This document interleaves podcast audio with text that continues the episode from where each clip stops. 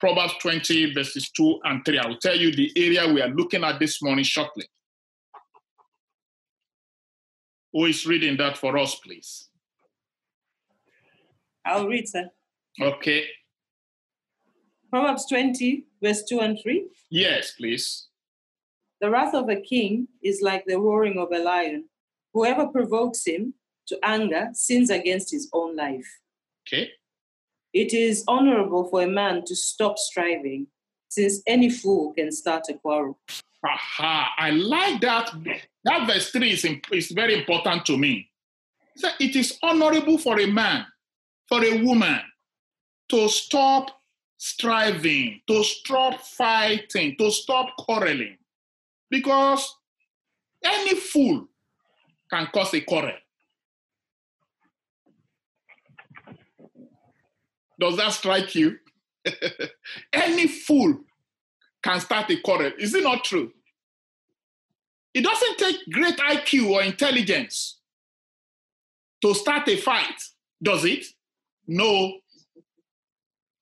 But what is honorable for a man is to stop quarreling, is to stop striving.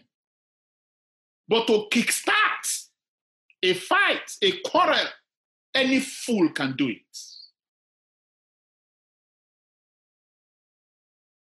That's the scripture. It's not my word. So when you know some people glory in the fact that me, I don't take nonsense, so I can start a trouble here. Oh. And yes, we know who you are. We may not call you necessarily that name, but the scripture tells us who you are. Any fool can start a quarrel. But it takes wise men, honorable men, to stop striving. And every king must behave honorably. And that's why there are things that befit a king. There are attributes and attitude that don't befit a king.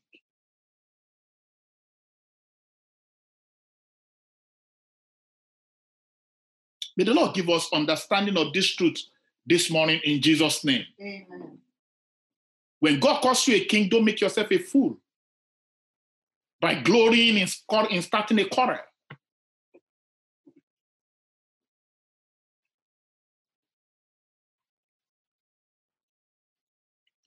Now, let's go back to verse 2. That verse 2 is important, not because I actually had it in mind, it becomes relevant. Actually, it wasn't a scripture I had in mind, but as I just looked, it became relevant to where we are moving to this morning. Can somebody then read that verse 2 for me again, possibly from another translation? Quickly, I want us to save time because what we want to discuss is really important and may take us a little time. The king's fury is like a lion's roar. To rouse his anger is to risk your life. Okay. The king's wrath is like a roaring of a lion. And anyone who decides to provoke the king to anger actually makes himself very unfortunate. Hallelujah. I want us to keep that at the back of our mind. Whoever decides to provoke the king to anger wrongs his own soul, puts himself in jeopardy. Because the king, no matter how gentle a king is, the wrath of a king can have enormous impact on the one who deliberately provokes the king to anger.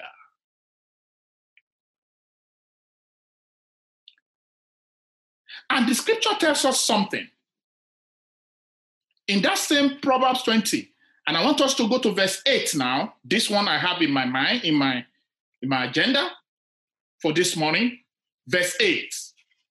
Then we move to from verse 8 and we go to verse uh, 26. Verse 8, just note that verse 2. Let's go to verse 8 and then verse 26. And I'll tell you what we'll be doing this morning. as part of our role as kings. Yes? When a king sits in judgment, he, he weighs all the evidence, distinguishing the bad from the good. Okay, I like that. When a king sits in judgment, he weighs all the evidence, distinguishing the bad from the good. It decides what is right and from what is wrong. When he sits in judgment, he has to quickly make to discern the good from the evil. Another translation of that verse, just to pick something else that that translation didn't say, but that translation has given us a great deal of what we want to deal with this morning. A king who sits on the throne of judgment scatters all evil with his eyes. Yes. So a king, after discerning both good and evil, he scatters it with his, he scatters evil. It disperses evil with his eyes, with his look. Which means there comes a time when the king can no longer tolerate evil from prevailing in a territory. Hallelujah. Just be following this gradually. Now, verse 26 of that same Proverbs 20. The king, when he sits in judgment, the first thing he needs to do is to discern good uh, from evil, is to be able to sift, to sift rather, sift good from evil. And then he scatters evil from his sight. Hallelujah. Because it's one of the king's role. And I'll tell you why that is important shortly. Yes? Verse 26. Um, a wise king scatters the wicked like wheat, then runs his threshing wheel over them. Yes. A wise king, a wise king sift out the wicked like a wheat, like when you, you remove grain from chaff, you know, from chaff. Then he said, then he brings the threshing wheel over them. May God help us to understand this in Jesus' name. Amen. Amen. That means a king does not just discern what is evil and what is good. A king comes to a position, a wise king, a wise king, a wise hearted king must also know how to punish. The will there is talk about will of justice, will of judgment. Must also know how to deal, how to deal, how to deal with evil, how to deal with wickedness. Every king must know how to deal with wickedness. And if we are kings, we must know how to discern one between good and evil and know how to scatter evil. We must know how to, in a, how to judge wickedness. It's part of our role as kings. And we will be, what we'll be discussing this morning is judging and punishing, judging from verse 8, punishing in verse 26 of that Proverbs 20, rebellion and wickedness. It's our role to judge and to punish rebellion and wickedness. Are you getting the point I'm making this morning? So it is the role of the king, and every king must know it. Every king with a godly authority must know it that there is a time to punish rebellion, to judge it, punish it, and to deal with wickedness. The simple reason is this, and we must know that very carefully. And that's why I was telling us, you see, the rush to always, you know, utter curses and judge and, you know, provoke this thing. Oh, they, they've done this against me. Bang, you curse them. You, they've done it, they curse them. Is, mm, I don't think it shows a great deal of understanding of where God has placed us. But there comes a time, he says, whosoever provokes the anger, the wrath of the king, has himself to blame. Why does a king need to do that? Why does a king need to judge and punish rebellion and wickedness? Why? Let's take it. Let's let's see it. Isaiah. Let's go to the book of Isaiah very quickly. The book of Isaiah. In the book of Isaiah, verse 26, Isaiah 26. Why does a king? So we've looked at our, we are looking at our role as kings, and we are saying a wise king must know how to judge and how to punish rebellion and wickedness. Why is that necessary? That's the next thing we are looking at. In verse in chapter 26 of Isaiah, starting from verse 10, 10 to 12, we do. Verses 10 to 12 will be good for somebody to read for me. Verses 10 to 12. Isaiah 26, verses 10 to 12.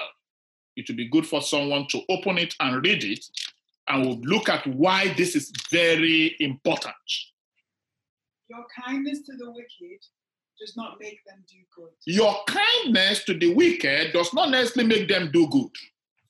Although others do right, the wicked keep doing wrong. Although others do right, the wicked deliberately, purposefully, determinedly continues to do evil things. Yes? And take no notice of the Lord's majesty. It doesn't respect the Lord's majesty, doesn't honor the, the, the majesty of God, doesn't honor God in his heart. That's the person you call the wicked. The person, even when there is nothing, there nothing is provoking them to do anything. They just want to continue persistently to do wickedness. And they ignore the majesty, the authority of God. They close their eyes to it. The Bible, some my translation said, they will not behold it. Not because they cannot see, they close their own eyes and heart to it. There are people like that. Go on. O Lord, they pay no attention to your upraised fist. Show them your eagerness to defend your people. Yes. Then they will be ashamed. Let your fire consume your enemies. Yeah, can you see that now? Aha. This is where we are talking about. So, somebody has aroused the wrath of a king now. Are you following me? The wrath of a king has been provoked. Something has happened. And when we talk about wickedness, hmm, you need to know what it is. It's a deliberate, purposeful, determined act of evil.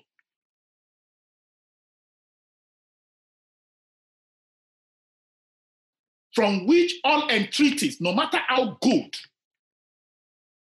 the people are treated, they will still not change their mind. That's wickedness.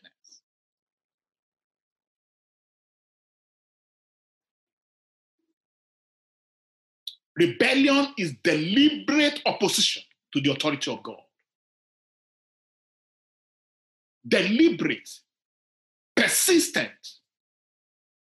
unrepentant opposition to the purpose, the counsel, the ordinance of God.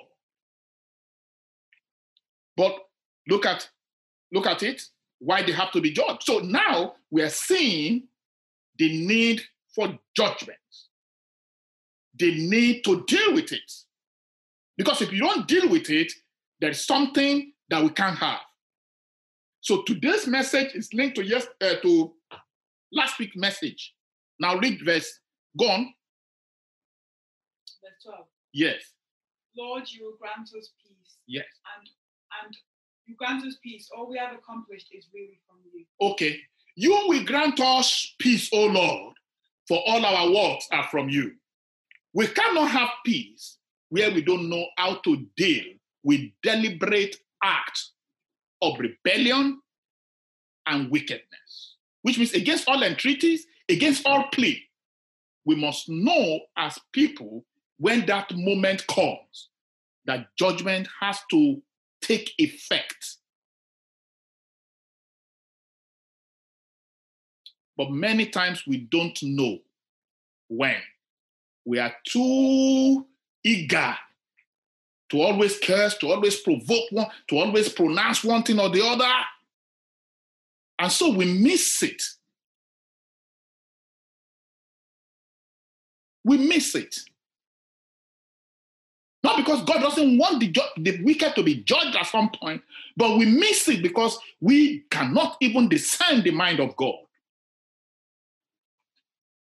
We carry our, our, our unbelieving, carnal, vengeance attitude into the kingdom of God. That's not, that's not the true nature of a king. A king is temperate. A king is temperate. He's self-control. He's matured in his dealings. He has to discern first. But don't take the gentleness, the meekness of a king as weakness. Because if you provoke anger and it gets to that point, just the way God Himself does, you will only have yourself to blame. Are you getting the point this morning? So the king Yes. has authority to deal with stuff, but not out of immaturity that counts for nothing.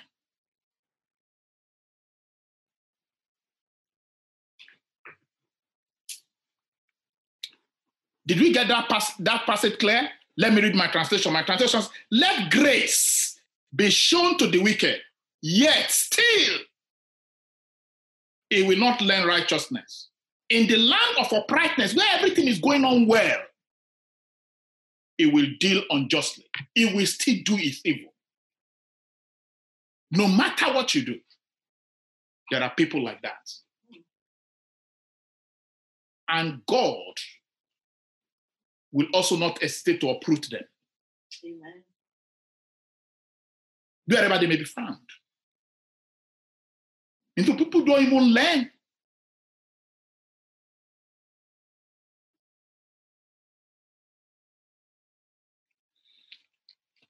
Turn with me to Ecclesiastes chapter 8. Ecclesiastes chapter 8.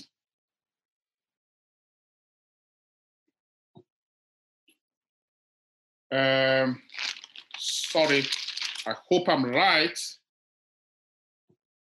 Okay, yes, I'm right. Can somebody read for me?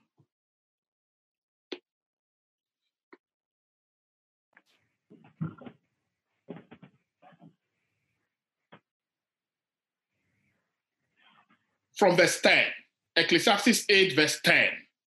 Somebody to read it for me. Um, we are just, just looking at reason why a king has to punish wickedness and rebellion.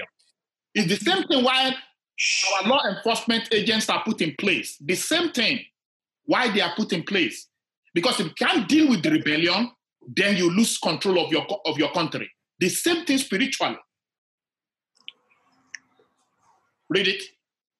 Then too I saw the wicked buried, those who used to come and go from the only place and receive praise in the city where they did this. This too is meaningless. When the sentence for a crime is not quickly carried out, people's hearts are filled with shames to do wrong. At all, a wicked person person who commits a hundred crimes may live a long time. I know that it will go better with those who fear God, who are re- reverent before Him. Okay. Praise God. Hallelujah. Praise God. Hallelujah. So Amen. because the sentence against evil is not quickly executed, he said the heart of men just grows stronger in their evil doing. So there are times when that needs to be checked so that people can learn righteousness. And the opening verse of verse 10 says, I've seen the wicked who used to hold sway here and there, here and there. They were buried and forgotten. So, there are times and there are times when it comes to that point, when it is not a plea for grace and mercy, but definite pronunciation of judgment that certain situation needs. It takes the mature to do it. I'll come to that later. It takes those who can discern, like that translation Tommy what read, who can discern between evil and good to be able to do that. And that takes maturity. Those who can discern even the mind of God. And that's why many of our prayers, they don't, they don't make, they don't carry so much weight. Because we operate out of immaturity.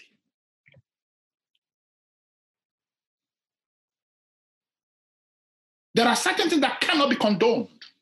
And when it gets to that peak, because it's, it's all right. And we must be able to recognize that also. You remember Moses, the great intercessor? You remember that Moses literally interceded for the preservation of Israel in the wilderness. But when it came to the rebellion of Korah and Abiram, I hope you knew what he did. he said, If this man would die natural death, said, God has not called me. Because he has had God. He knew that has to be dealt with. Even when Moses did not want to act in the rebellion of Aaron and Miriam, I hope you know he didn't want to do anything. But God himself said, No, no, no, no, no, no. And I have to deal with this one. Otherwise, people will not learn. Said Miriam was struck with leprosy, had to be outside the tent. That's the wrath of a king provoked. Yes, Bible said Moses was the meekest of men on the earth. Are we getting this point we are making? Yeah. There are times when things get there, but it is not everyday matter that we do today. That's the point. You getting the point I'm making? The church is a place of great authority. And that authority goes this way, that way. That authority can bless, but that authority can also punish. We can learn that from earthly authority, as we can see in Romans chapter 13. Somebody to go there for me. We're just trying to explore this that there comes a time when rebellion has to be judged. You can there's a level of rebellion that has to be dealt with. Or wickedness that God can no longer tolerate. When the wickedness of Pharaoh reached the peak, God said it has to be dealt with now. He has to pay for it. Let my people go that they may serve me. But he hardened his own heart, and God helped him to remain hardened until the judgment struck. Amen. There are things, many, many things people do that God just just ignore, just ignore. But it doesn't necessarily mean weakness. Just take your mind off it and continue.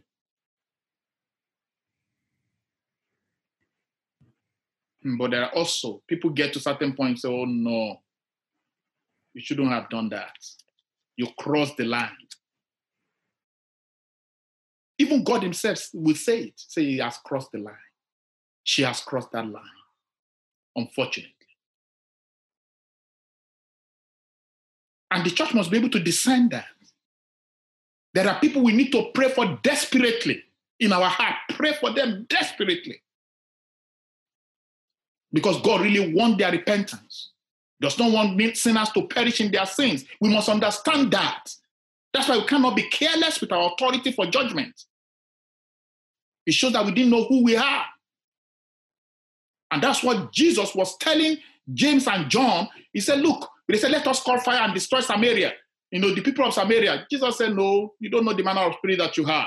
He wasn't necessarily saying that the spirit they have cannot pronounce judgment. He was simply telling them, You don't know how much the spirit you have can tolerate. How much? He said, The Son of Man has not come to destroy the lives of men, but to save it. But it's, it's yet the king that will also judge. I'll come to him shortly. The reality is that you know, it is not out of, you know, uh, our fretfulness and fury and desperate, this thing for vengeance, vengeance, vengeance. It's out of maturity, out of discerning. Discern the mind of God, discern the heart of God. Know when it is, when something has to be done that others may learn righteousness. May God help us to get to this level in Jesus' name. Amen. And that's why our kingly role and our priestly role has to be discussed side by side so that we know it.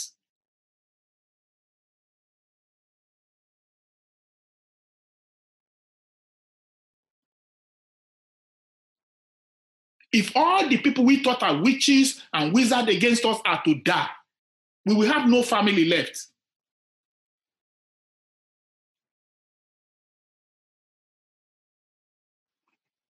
Hallelujah. so, what where did we where did I say we should turn to? Romans chapter 13. Yes. In Romans chapter 13, this is actually talking about earthly authority, but there's something we can learn because our spiritual authority supersedes even this one. But yet, there's a way God wants us to deal with that.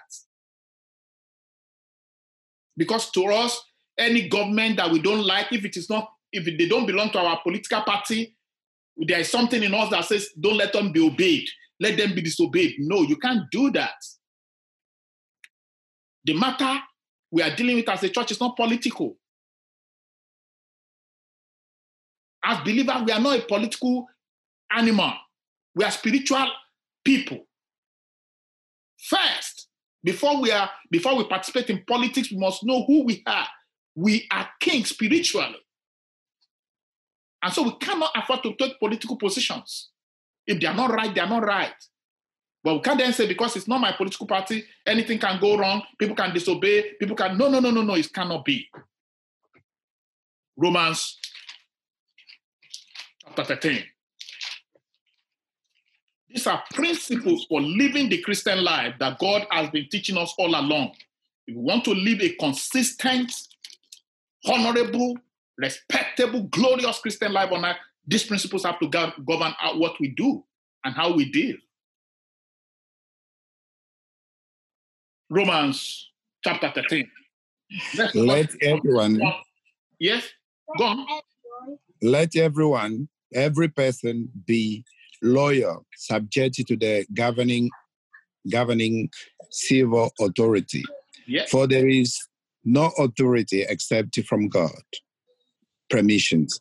His actions and those that exist do so by God's appointment. Go on. Therefore, he who resists and set himself up against the authority resists what God has appointed and arranged. And those who resist will bring down judgment upon themselves. Stop there. You will continue just now. You will continue just now. Stop there first. Can you see that? Resistance, even to earthly authority, provokes judgment. Because there are times when what God has commanded is obedience, is submission. So sometimes what we call persecution are not persecution per se, they are our inability to follow the scriptures in submission to authority.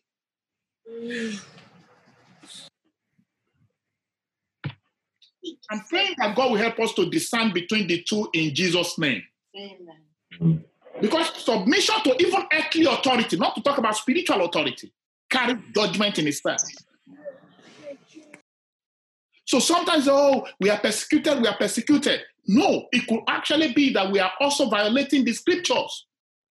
And no matter how much we pray to get rid of the of the force of the of the of the political powers that be at that time, it will not work.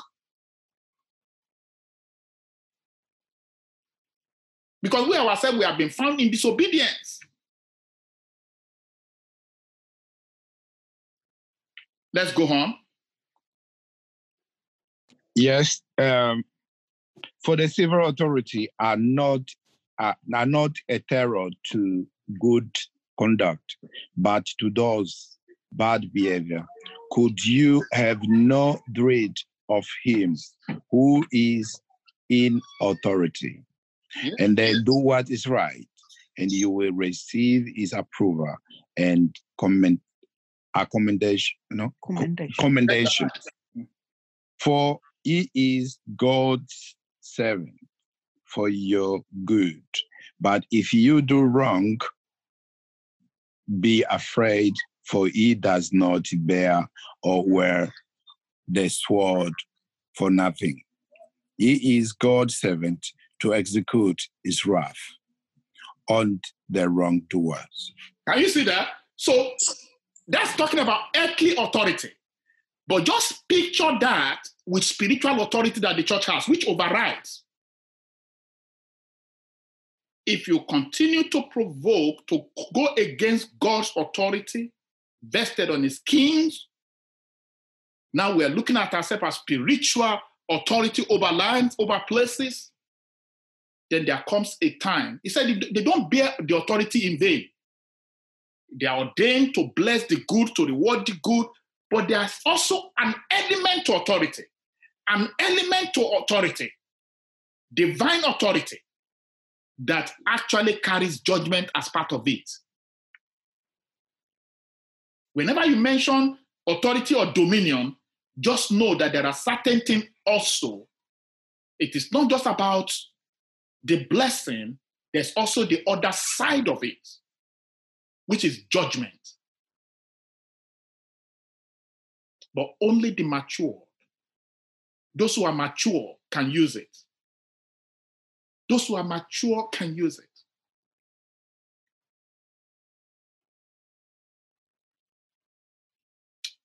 May God bring us to that level of authority and maturity in Jesus' name.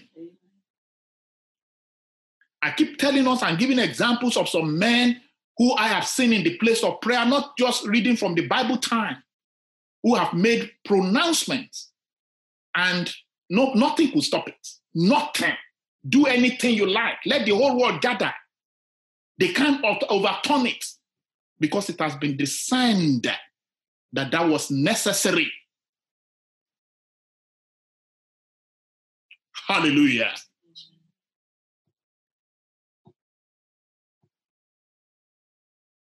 we carry enormous authority, enormous authority.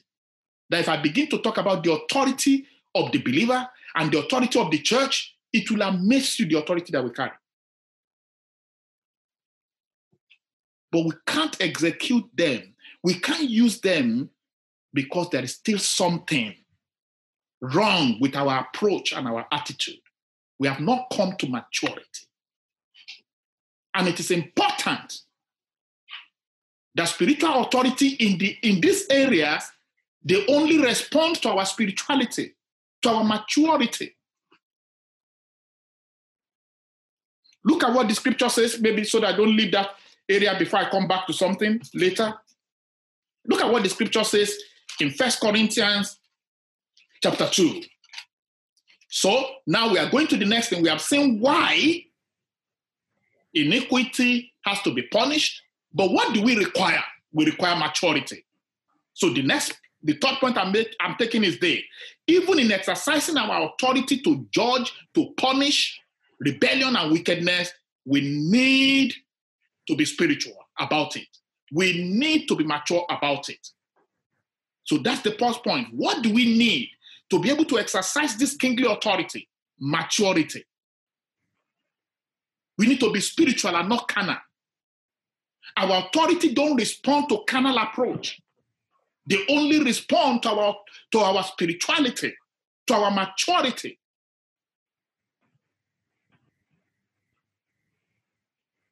How matured are you to exercise that judgment? You know, there are certain, certain cases that the lower courts cannot settle.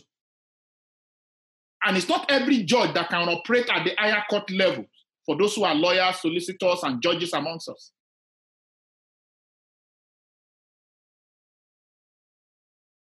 So let's look at what First Corinthians chapter 2 says.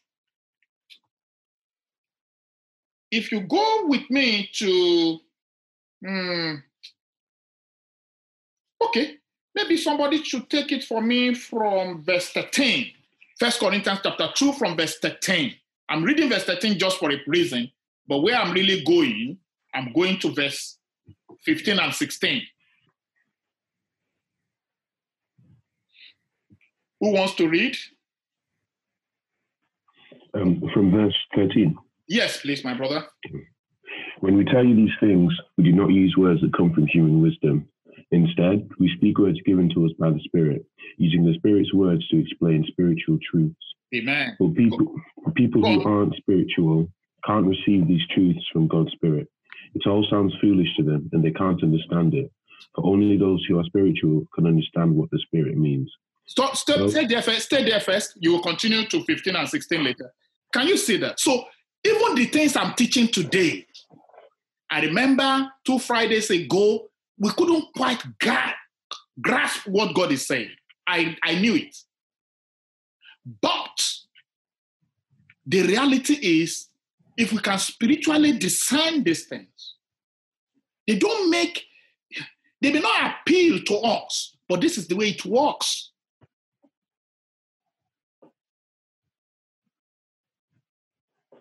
But if we truly carry a spiritual mind, which is called the mind of Christ, look at verse 15 and 16, and it tells you something. Yes, continue, Tommy. Those who are spiritual can evaluate all things, but they themselves cannot be evaluated by others. Okay, that word evaluate means judge. If you are reading other translation, it says those who are spiritual judge, they judge all things. They judge. They themselves cannot be judged. They stand above and they pronounce it. Hallelujah. They judge all things, but they themselves cannot be judged, which is called evaluate. Judged.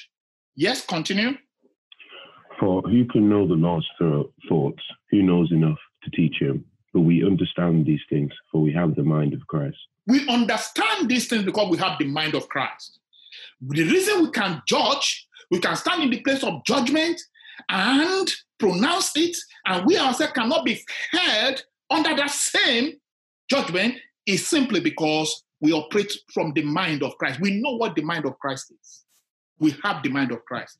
For those who must exercise judgment and punishment over rebellion and spiritually, there must be people who carry the mind of Christ. And you know the mind of Christ is meek, for I'm meek and lowly in heart. In heart.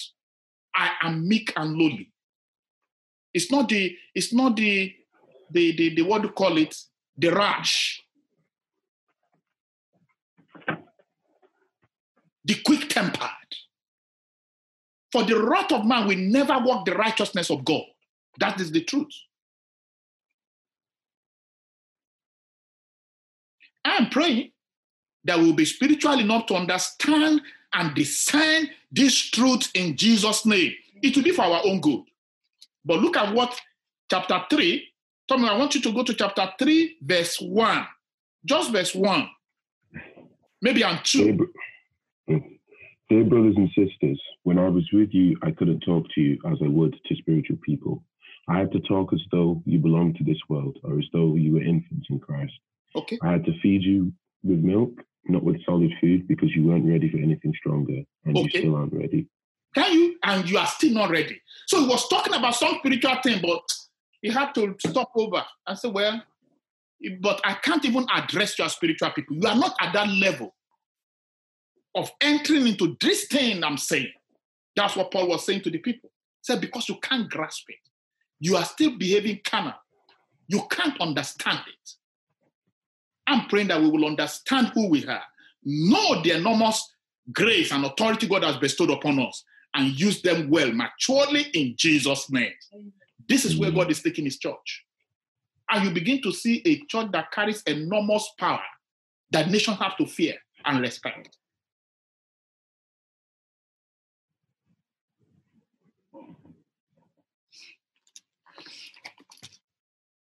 Turn with me.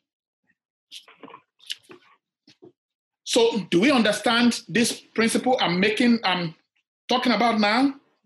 That we need a degree of maturity. We need, so we need to be spiritual, we need to be mature, we need to be obedient. We need obedience. Ourselves, we need to be obedient. We cannot punish disobedience. We cannot punish rebellion when we are disobedient ourselves. Some of us were seeking vengeance. Oh God, judge my enemy. Bam, bam, bam. But even when we analyze your own behavior, they are not good. Even your own attitude are shameful. How can you judge?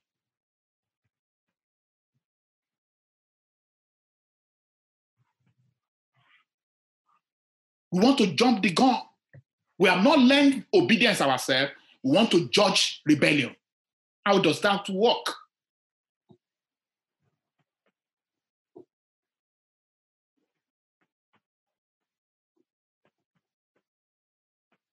A church of God that cannot deal with sin among themselves want to deal with sin in the world. Come on.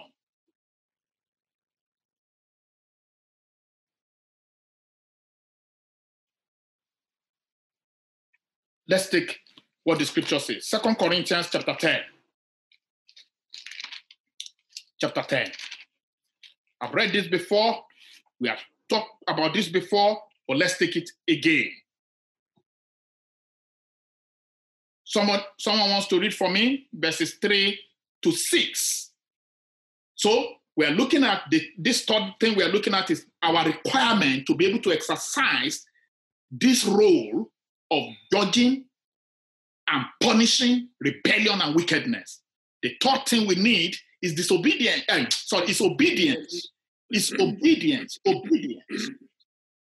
You cannot punish disobedience when you are not obedient. It doesn't work.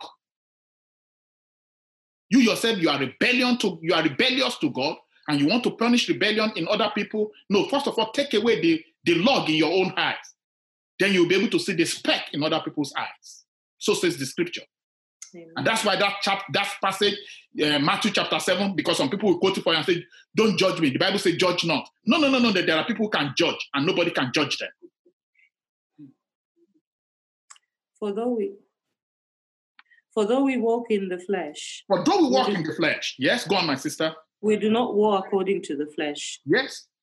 For the weapons of our warfare are not carnal, but mighty in God.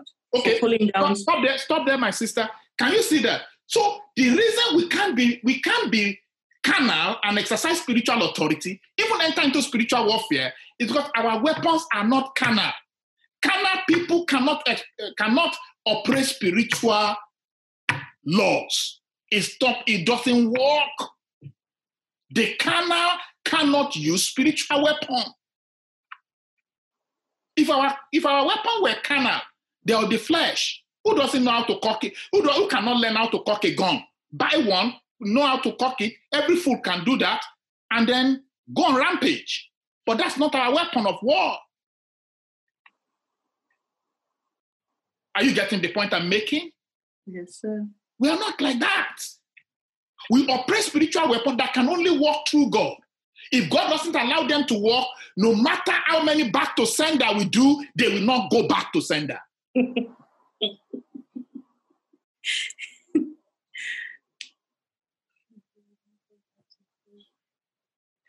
No, you, let's operate spiritual principles.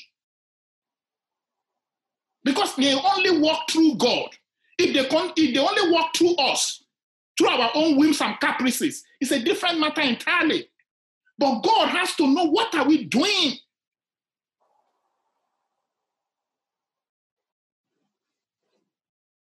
Where do we stand ourselves before you can pronounce judgment? Where do you stand yourself in this matter?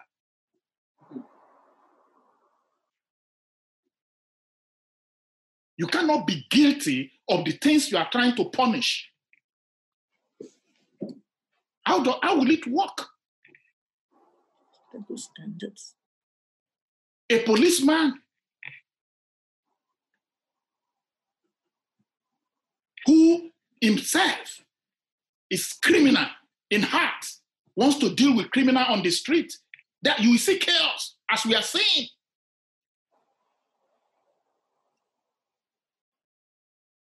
No. Somebody has to follow the law to the letter, then deal with rebellion. May God give us spiritual understanding in Jesus' name. Go on, Amen. my sister. Quickly. For the, we- for the weapons of our warfare are not carnal, but mighty in God for pulling down strongholds, Yes. ca- casting down um, casting down arguments and every high thing that exalts itself against the knowledge of God, bringing every thought into captivity to the obedience of Christ, and being ready to punish all disobedience And being ready to punish every disobedience. Yes. when your disobedience, when your obedience is, is fulfilled. When your own obedience is fulfilled, you will be in a position, you will be in readiness to punish disobedience.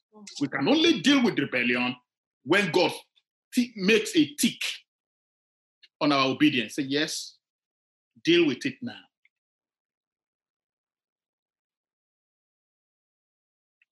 May the Lord help us in these matters in Jesus' name Amen. as people of God, we carry enormous authority, enormous authority to judge, to stand in the place of judgment. Every saint of God has it. It is our right, it is our inheritance. When we come together, we do it together. Individually, we can do it in our territory as kings, but it has to be maturely done. Say that God, that has to be punished. That must not go scot free because people will not then learn righteousness. And there are times when that becomes necessary. But sometimes, even when that becomes necessary, God doesn't, God cannot find men to execute it. God cannot find men who will say, who he can entrust to do it. But know that is the right, is the privilege of every king to be able to do it. Psalm 149, if I can't read more, maybe I may stop there, but if I can read more, I will let you. Even the devil himself cannot stand us. Even the devil himself. Before we go to Psalm 149, maybe somebody to just flip back to, uh, to Romans chapter 16. I read it the last time, but maybe just for context, Romans chapter 16, verses 19 and 20 says, But your obedience has become known to all. Therefore, I am glad on your behalf. But I want you to be wise in what is good and simple concerning evil. And the God of peace will crush Satan under your feet shortly. The grace of the Lord Jesus Christ be with you. Amen. Can you see that? God takes their obedience and say, even Satan himself, not just witches and wizards, even Satan himself will be crushed under your feet. May we be a people who have listened to that level. That even Satan himself, Satan himself cannot contend with our authority.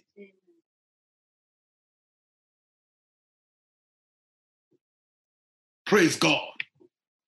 That is my desire. I want to grow to such a level. Move on and be able to exercise this thing. I want to bless people as much as possible. I want to do it with all of my heart because that's my first purpose as a king.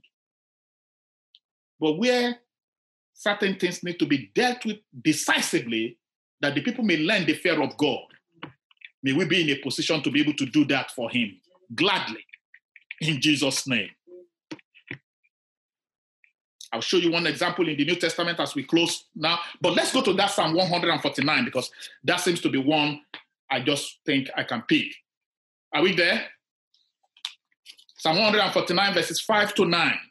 You will see the honor that God has bestowed upon us as saints, the honor of the saints. Even if I can't take anyone more, I think this, this tells us what we are rightly as kings ordained on the earth to do. It's our right, it's our constituted right divinely to do. Psalm 149, verses 5, verses 5 to 9. If I'm not mistaken, 149, verses 5 to 9. And we may have to close here because of our time, but this is the word of God to us. Yes, and 149. Let these faithful people rejoice in this honor and sing for joy on their beds. Let the people of God rejoice in this honor. What honor it is, is it? You will see just now. Let us rejoice in this honor. We have a great honor as a people of God. If we don't want evil, he said, whatever you bind on earth will be bound in heaven. Whatever you loose on earth will be loosed in heaven. If we don't want anything to be perpetrated on earth, if we if we grow in our maturity, they will not happen. They cannot happen. Hallelujah. Because we have risen to that level. God wants mature believers who will rise in the authority, who will rise to this level of authority where we can deal with evil, we can deal with wickedness, and nothing, no power of the enemy will be able to harm us in Jesus' name. Amen. Amen. Hallelujah. Amen. A level where we, we cannot, we will not fear the attack of the enemy because we know that we are we are secure, we are protected, and we are doing what God will have us do. We stand in the territory of the wicked one, and we say, You will no longer operate here, and nothing shall by any means hurt us. So says the scriptures. Let's go on in that honor. May the praise of God be in their mouths and the double edged sword in their hands, to inflict vengeance on the nations and punishment on the peoples. Can you see that vengeance on the nation and punishment on peoples is the honor? He said, Let the saints of God rejoice in this honor. The church of God has it. The, the bread, the people of God, they have it. A church gathers, we gather in authority, and we can deal with things. We liberate, you know, the captive, we free the oppressed, we bless the cursed, we reverse age, age old curses, we let, let people loose. But if there are spirits of rebellion that have resisted God and God's authority, there are times when we say, no, you cannot operate here. Yes, go on. Um, to carry out the sentence written against them. This is the glory of all his faithful people. No, Praise you the have Lord. jumped verse 8. You have jumped verse 8. Ah, sorry. To bind their kings with the fetters, the, the fetters, their nobles with shackles of iron. Can you see that? So we bind. We bind kings because we are greater kings. We bind nobles because we are more noble. Hallelujah. He said, Amen. execute on them, verse 9, the written judgment. Again, it is not just what our mouth pronounce, it's not just about just saying some random things. There are things that are already set in the scriptures. And I showed us some of them that day when we were talking the other time. He who rolls a stone will be crushed by it. He who digs a pit will fall into it. That is standard. It's a standard biblical judgment. You don't need anything about it. If you if you dig the pit, you go in. If you prepare a gallows like Haman, you will be hanged in it. It's a statement. It's a statement of fact.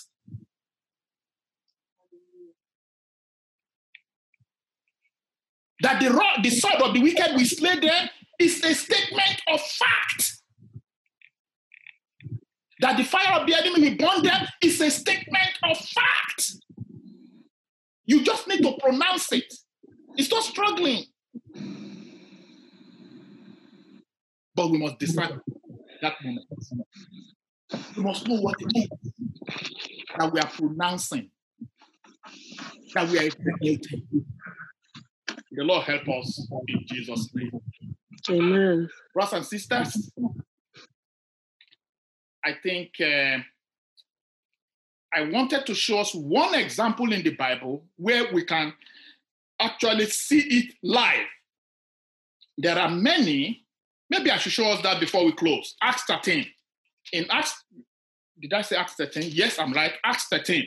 I just want to show you one example there that you may you may just carry away with you today in one minute or in one or two minutes. Let me just see if I can locate that. I think it's Acts 13. Um, in Acts 13, after Paul and Silas had been released to go, they entered into a place and they were ministering to the pro, uh, to the proconsul. Uh, yes, Sergio. okay, to the proconsul Sergio Paulus. If you go with me to Acts 13, verse 6, and I'll read. Now, when they had gone through the island to Paphos, they found a certain sorcerer, a false prophet. Note who is a Jew whose name was Bar Jesus, who was with the proconsul Sergio Paulus, an intelligent man. This man called for Barnabas and Saul and sought to hear the word of God. But Elymas the sorcerer, for so his name is translated, withstood them, seeking to turn the proconsul away from the faith. Then Saul, that is provoking the anger of the of the of the of the king now. Then Saul, who also is called Paul, filled with the Holy Spirit, looked intently at him. You can see how the eyes of the king scatters evil. Look intently at him. And what did he say? And said, O fool of all deceit and all fraud, you son of the devil, you enemy of all unrighteousness, will you not cease perverting the, the, the, the straight ways of the Lord? Will you not stop this nonsense? And now, indeed, the hand of the Lord is upon you, and you shall be blind, not seeing the sun for a time. And immediately, a dark mist fell on him, and he went around seeking someone to lead him by the hand. Look at what happened. Then the proconsul believed. Then, when he saw what had been done, being astonished at the teachings of the Lord. There are enemies like that that they don't want to repent, they don't want to go to heaven, they don't want other people to go to heaven. They, they are resistant to the gospel and they want to pervert the ways of God consistently. That's why I say, will you not stop? Which means he has been doing it for a while. Now it's the day of judgment. And he became blind immediately. And that led to somebody gaining salvation, somebody receiving faith. There are times like that when some people have to be to be punished for others to learn the fear of God and to believe in him. Bow down your heads as we pray together. Hallelujah. I want us to talk to God. All I want us, all God wants us to do this morning is to pray for maturity. We want to mature to the point where God can trust us as saints. Say, this honor has all the same. Where God can trust us to exercise judgment and decree punishment upon rebellion and wickedness that will not allow lands, homes, places to have peace, even your own life to have peace. God said, even Satan will be crushed under your feet shortly. Let's pray and say, Lord, give me the necessary maturity. Let me have the mind of Christ. Then let this mind be, be you, which was also in Christ. We need the mind of Christ to operate in this, in this role. It's one of the key roles that we are asked to execute on air, but we are not doing it well. We don't even know how to do it. We don't understand it. We read Bibles to support what we are doing, but we don't understand how it works. Pray and say, Lord, help me to mature. In my spirit, let me mature. I've told you of instances where people have done something against me. And I and I said no word, not a word. And I saw what God did. Not one word. That's teaching me not to be rash. Pray that God will help us to mature, to grow, so that we can be responsible people who will promote peace, who will promote righteousness and justice, who will, who will, who will protect life with our prayers, with our intercession, with our giving. And then when it becomes necessary, we deal with rebellion as well.